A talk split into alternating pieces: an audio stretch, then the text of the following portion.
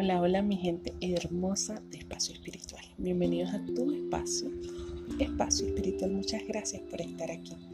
Mi nombre es Irene Maza y hoy vamos a hablar sobre un tema muy importante que es la bondad.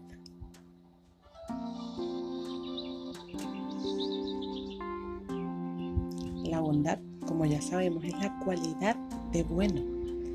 Es la inclinación o tendencia natural a hacer el bien.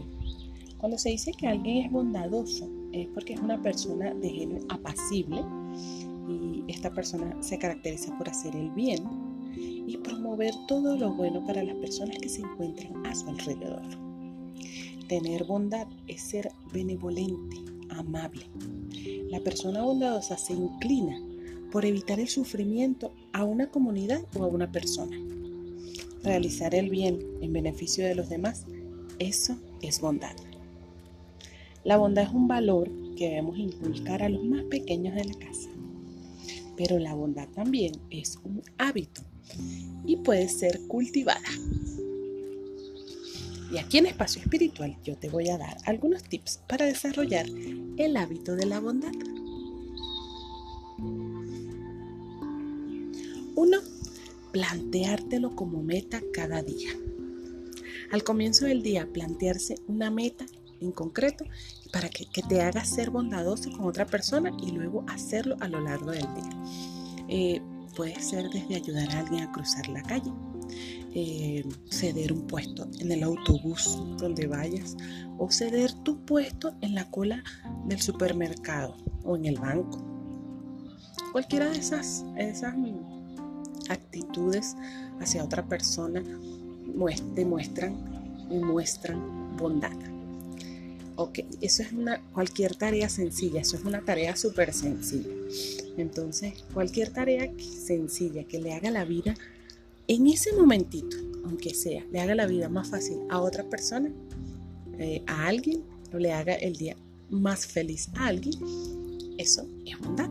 Entonces, la número dos, sería, sea amable, una sonrisa o un wow, qué bella te ves, qué linda te queda esa blusa. Cualquier cosa que haga sentir bien a otro. Recuerda, trata a los demás como quieres que te traten a ti.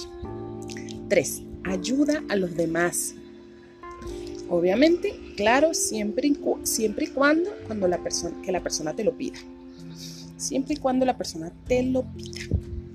4 sería ser empático que se haga un hábito el tratar de ponerte en los zapatos de otras personas.